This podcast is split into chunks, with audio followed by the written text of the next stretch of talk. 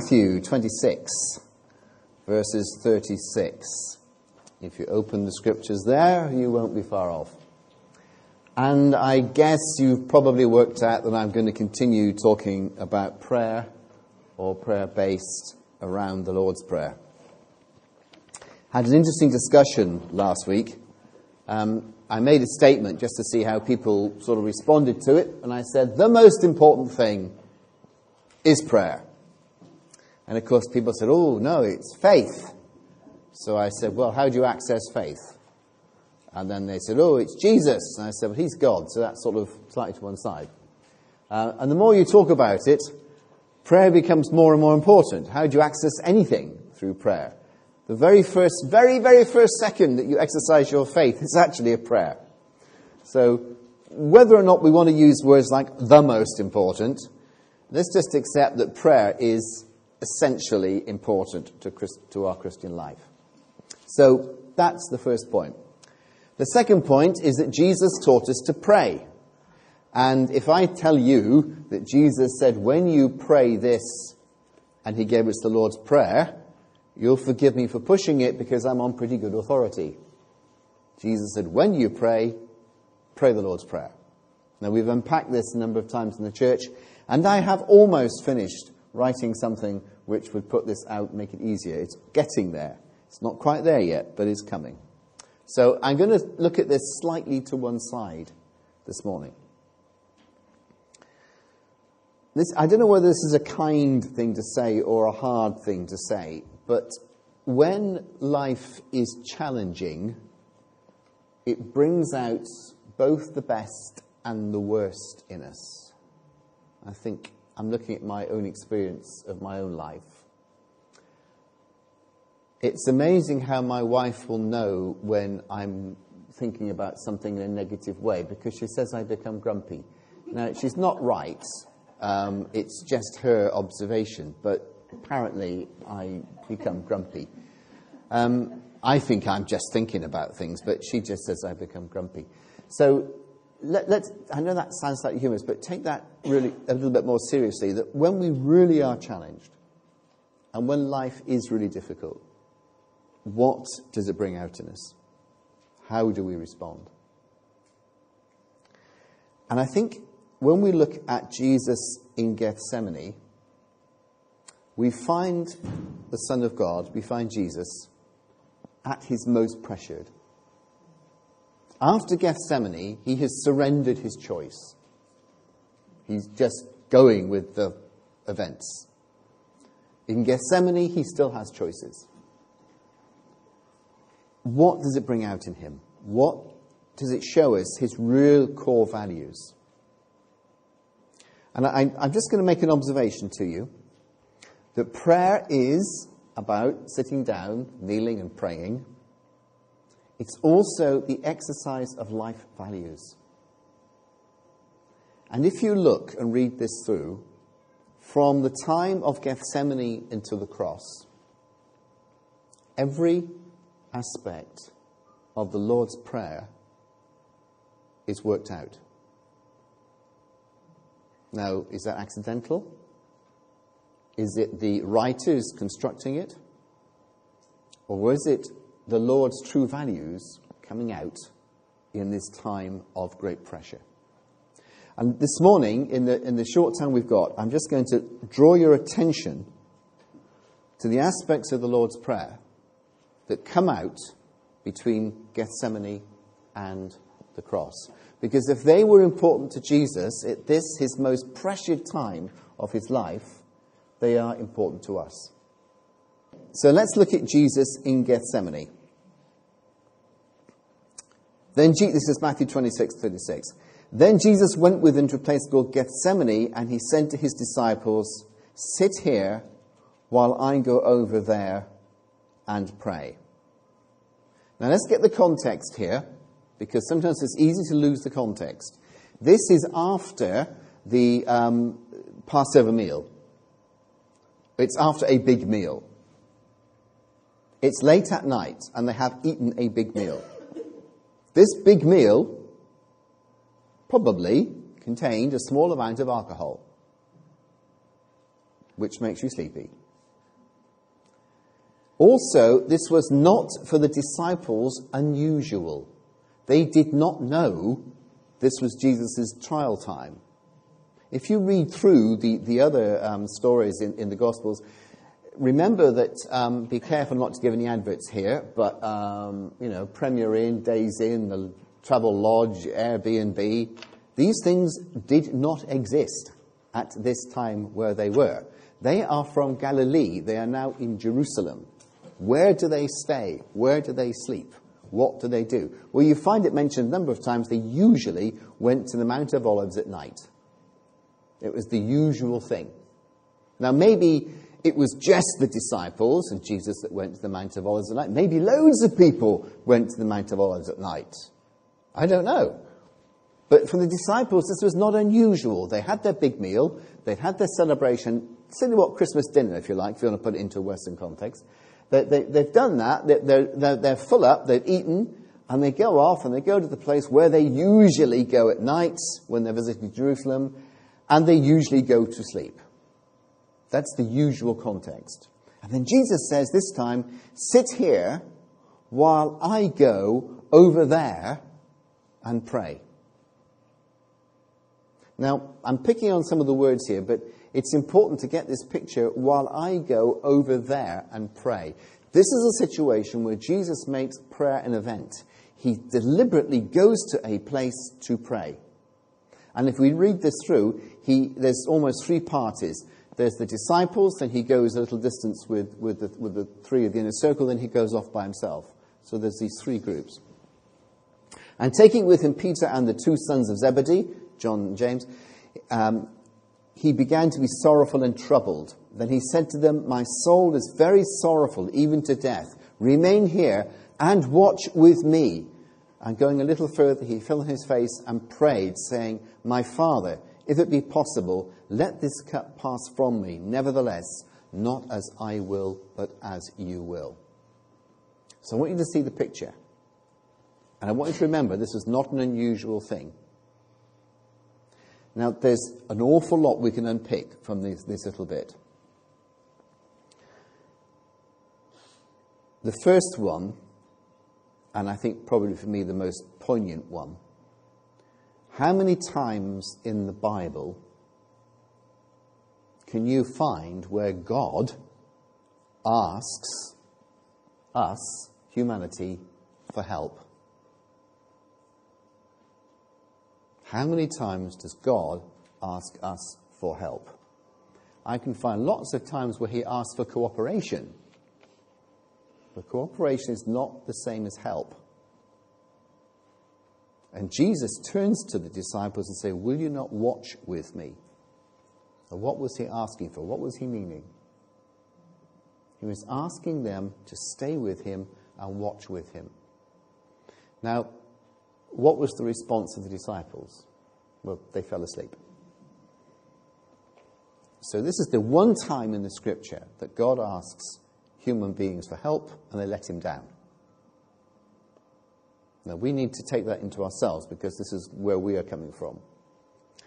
But I want to ask ourselves what was Jesus actually asking for when he said, Watch with me? What was actually happening? What was the purpose of watch with me? Well, I can tell you exactly what I understand from that. I don't. I haven't got a clue what was happening in terms of psychology, in terms of metaphysics, in terms of theology. I don't know. There are so many different ways. I don't know. What I do know is that somehow the Son of God says to us, helping, being with, watching with other people in their time of stress and difficulty is valuable. Don't ask me how, because I don't know. Maybe for different people in different ways. Maybe for some it's identification, for some it's comfort. I don't know. So let's maybe, okay, yourself think it through. Your own, I don't know. What I do know is that Jesus said, I am going through a very, very difficult time. Will you watch with me? And if prayer is primarily aligning ourselves with God's will and listening, Here is another side of prayer watching with, being with, identifying with people who are troubled or people who are in distress. We pray for the suffering church. What are we doing? We, we, the only thing we can pray is that they align themselves individually and corporately with God's will. We pray for the leaders of our country. What can we pray? We pray that they align themselves with God's values and God's will. But here we also obey the Lord and watch with them, stay with them. Don't, I mean, if you can understand that and unpack it, please tell me, but I can't understand what's going on other than the fact there is the importance of watching with and staying with people that bring something to them in terms of help or comfort or reassurance or a closeness to God. I don't know. He said to them, My soul is very sorrowful, even to death. Remain here and watch with me. And going a little further, he fell on his face. Now, if you read it in Luke, it says he knelt down and prayed. And if you look up Timothy, it says lifting holy hands to the Lord. And if you go into the Old Testament, you find kneeling, lying, all sorts of ways. I'm, I'm, it, what I'm basically saying is the position in prayer you take, I don't think matters. What matters is the heart position. He humbled himself before God. That was the key point here. He asked for them to watch with him, which we've mentioned. I'll leave that with you because it's how we maybe should pray with those who are ill or sick or whatever. Don't lecture, stay with them, watch with them, and help them in that way. And then he goes off by himself and he fell on his face, or in, in uh, Luke, knelt down and prayed. He addresses his attitude towards the God to whom he's praying to. And then he prays, My Father. The Lord's Prayer, Our Father. So there's three points in the Lord's Prayer. The first one is to know to whom you are praying and to adjust yourself accordingly. Calling God Abba, fine. But there's nothing I read in the scripture about informality with God or flippantness with God. We are coming to the Creator God, and Jesus comes before the Creator God in a particular and humble way and prayed, saying, My Father. The second part of the Lord's Prayer is, Thy will be done. Three times Jesus says to them, says to God, Take this cup from me, nevertheless, not as I will, but as you will. So, in his great time of pressure, he goes back to his core values. His core value is to be humbled before his Father and to seek that God's will is done, not his will is done.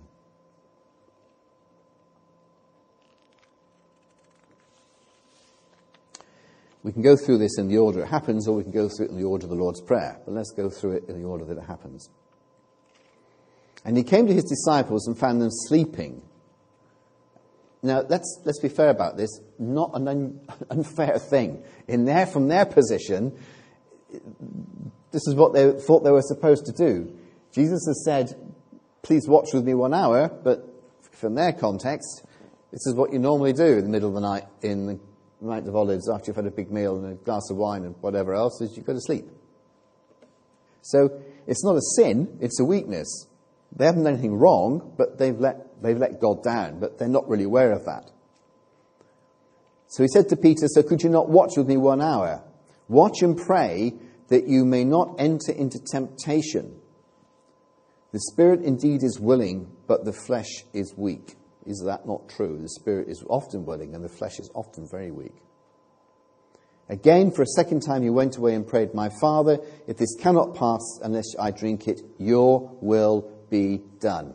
And let's look at this bit temptation, because the Lord's Prayer talks about lead us not into temptation.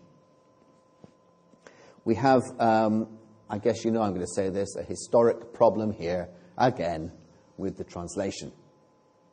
Okay. The Greek word means trial. And I'll let you, let's have an auction, a sort of past auction. Who wants to have a guess at the first translation in English to use the word temptation as opposed to trial? Let me have an offer. Come on, be bold. No. you knew I was going to say that, don't you? Before the King James. No? Who said Tyndale? Before Tyndale.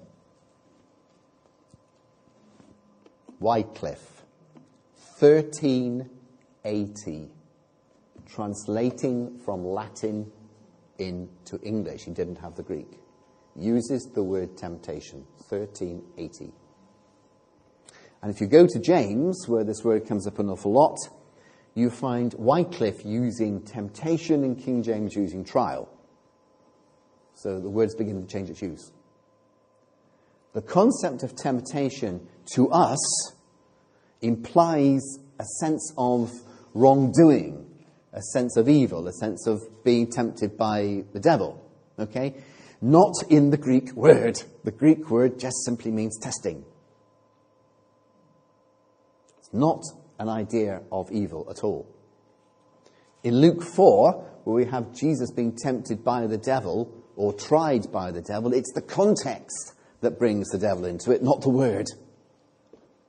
So this word, enter into temptation, is better translated, in all honesty, as trial. And many of the modern translations do that. If you look this up in things like the message or some of the ultra uh, sort of wide liberal um, sort of paraphrases, they'll make sure that point comes across.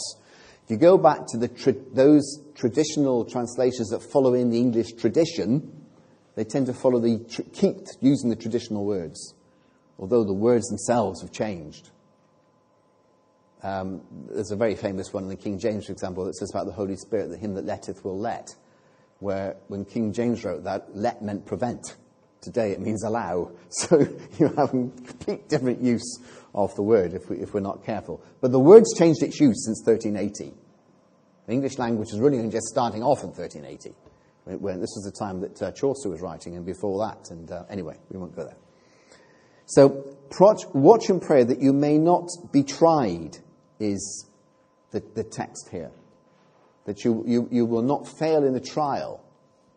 And the Lord's Prayer, of course, is save us from the trial. And if you unpack that, it's really talking about your walk with yourself and God. Your own piety is, is, is an old fashioned word. The way that you decide you will walk with God. Because it's not God that leads you into trials, so if you fail, whose fault is it? But James is pretty clear on that in the first chapter of James. It's yours. Right? So here's the, the, the, the challenge in the Lord's Prayer lead us not into trial, when you find that things are, have gone wrong in your life because of uh, wrong decisions, don't blame God. Look at yourself and ask yourself how you got into this position. So, Jesus, in this time of, of, of his difficulty, of his cha- challenge, one of his values that he keeps raising is this idea of the trial of walking correctly with God. Now, we have old fashioned words sanctification, separation. We have all these old fashioned words for this. But here it is in the Lord's Prayer. And it's a value that Jesus uses. We should unpack this and bring it more into our lives, not push it out there as an old fashioned concept. It's in the Lord's Prayer. Watch and pray that you may not enter into temptation or to trial. The spirit indeed is willing, but the flesh is weak. So Jesus understands why it's going wrong, but nevertheless, nevertheless, he's asking for you to be careful about the trials of your life. And remember, this happens, and this is really poignant to me, it happens in the context of the only time that God Himself, or the Son of God, asks human beings for help. All He wants you to, all He asks is, please watch with me while He goes through this, this incredible uh, time, this moment, that basically the whole of, of creation and, and, and our, our, life and salvation depends upon. Um, his will in the Garden of Gethsemane, where he submits, he gives, over, gives himself over to God's will and says, Will you not watch with me at this time? But they fall asleep. So the, the power of, um, and the, the weakness of, of the spirit and the flesh.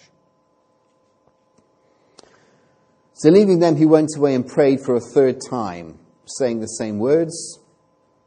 Then he came to the disciples and said to them, Sleep then and take your rest later on. See, the hour is at hand. The Son of Man is betrayed into the hands of sinners. So, why does he say sleep then? They've let him down. He's asked them to watch with him, and then he recognizes that, actual fact, they do need sleep. They now, he's asking them to be up all night, really. He knows what's coming, they don't. Now, I see that as provision, that he's actually giving them the provision they need. But if we come to the Lord's Prayer, and that the part of the Lord's Prayer that asks us to give us this day our daily bread, I want to read you this bit.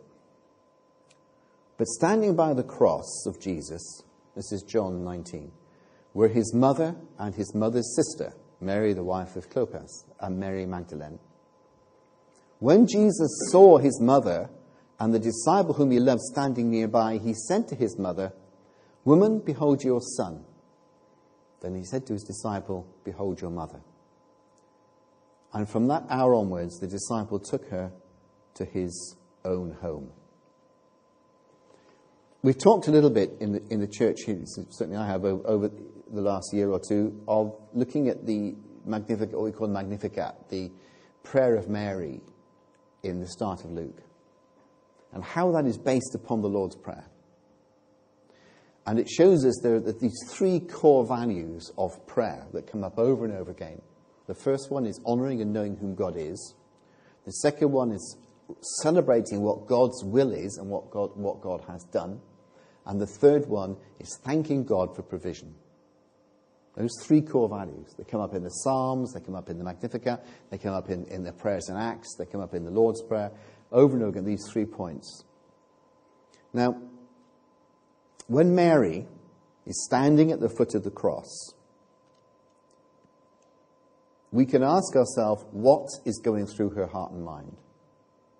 She's seeing her son, in, in a human sense, dying in front of her.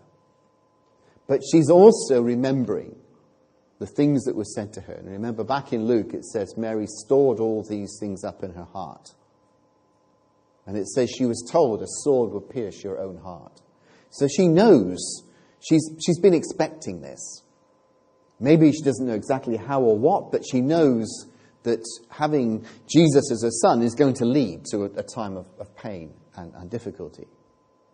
So she will, she's going to be praying, and I think it's reasonable to say she's going to be praying the way she normally prays, and we can see in the Magnificat how she prays. She is going to be praying to the God to whom she knows. She's going to be seeking to understand God's hand and God's will in this.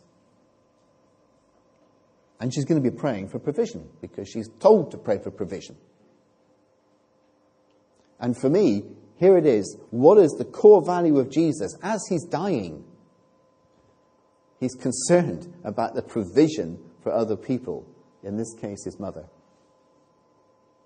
So, another of those core values from the Lord's Prayer, he provides for his mother from the cross. So, as we go through the Lord's Prayer, one by one, we see these core values coming out. We see it in the Lord's Prayer, and we see it as a value that Jesus lives through as he goes through this, this, this journey. Recognizing whom God is and approaching God as his Father with honor and respect. Seeking to align his will with God's will. Not praying against the situation, not praying against the soldiers, but seeking to align himself with God's will. Seeking God for provision and here providing for others. And we come to the trial, being aware of trial and difficulty in our lives and how he is uh, warning the disciples and actually trying to help the disciples through their trial, although he himself has been let down for them. The last part of the Lord's Prayer is salvation by faith. Deliver us from evil. Nothing you can do about that. It's a question of saying, Deliver me from evil. And the whole act of the crucifixion was to open the door for us for salvation by faith. And that just leaves the one other part of the Lord's Prayer, which is, of course, all about forgiveness. And really, if we look at the journey from Gethsemane to the cross, I hardly need to raise with you the issue of forgiveness. It's like Jesus forgave everybody he came across on that journey. The bit we may we will remember is Luke 23. Two others who were criminals were led away to be put to death with him. And when he came to the place that's called the skull or Golgotha, there they crucified him and the criminals, one on his right, one on his left. And Jesus said, Father, forgive them, for they do not know what they do. Core value that is in Jesus, that of forgiveness. It would have been very easy for him to have been very uh, pious or righteous and, and gone to his death saying, The wrath of God will fall upon you. But he didn't. He prays to God that God will forgive them because they do not know what they do. So he's dying for the sins of the world, but praying that God will forgive those who crucify him. So we can see all the six points of the Lord's Prayer lived out, worked out between Gethsemane and the cross. And I want to put it to you just again if that's the case, how important is it that we pray in this manner? And Jesus said, Pray this way. It wasn't just advice, it was a command, it's a lifestyle. How many of you remember Tertullian or have heard of Tertullian? He was a somewhat controversial figure. Um, he was writing about 200 AD I tried to work that out in how many generations between him and Jesus. Uh, it's, if you work it out, it sort of means that he could have known someone who could have known someone's grandfather who knew Jesus. It was sort of that sort of period. Um, you know, 170 years before after Jesus died, and it's, it's 2000. Tertullian's writing about that time. Um, you know, life goes on. I sometimes think that my grandfather was born about 1890, 1880. So I know someone who was born in 1880, so I must have known someone who knew someone who was around at Waterloo or something. You know, you start sort of thinking about how, how, how far away it was. But Tertullian was pretty early.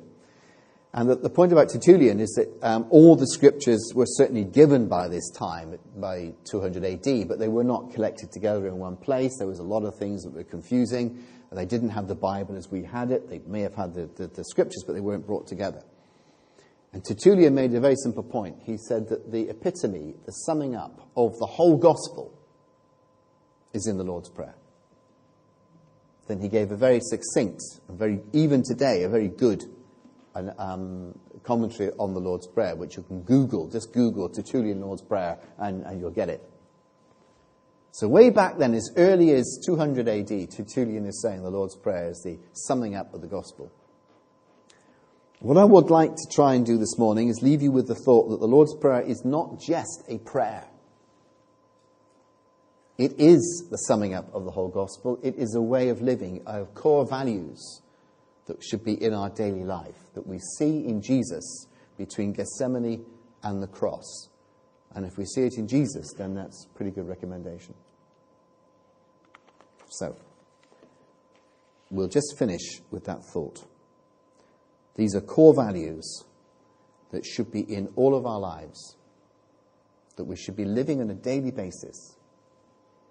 And if I can just prod you once more time and remind you that prayer is essentially that of listening, not of speaking.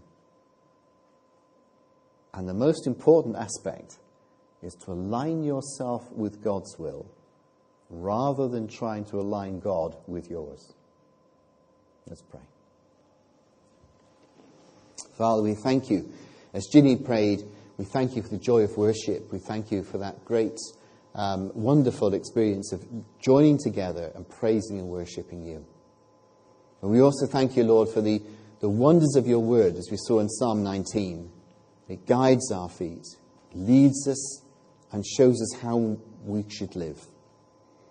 And Father, I pray that this morning, as we've heard your word and we've seen it in the Psalms, we've seen it here, that you would help us to look at the trials that we have before us, to stand strongly, to seek your will, to have the humility to come before you as God to watch with others, to stand with others, to be with others, and as such, to represent you on earth. In Jesus' name, Amen.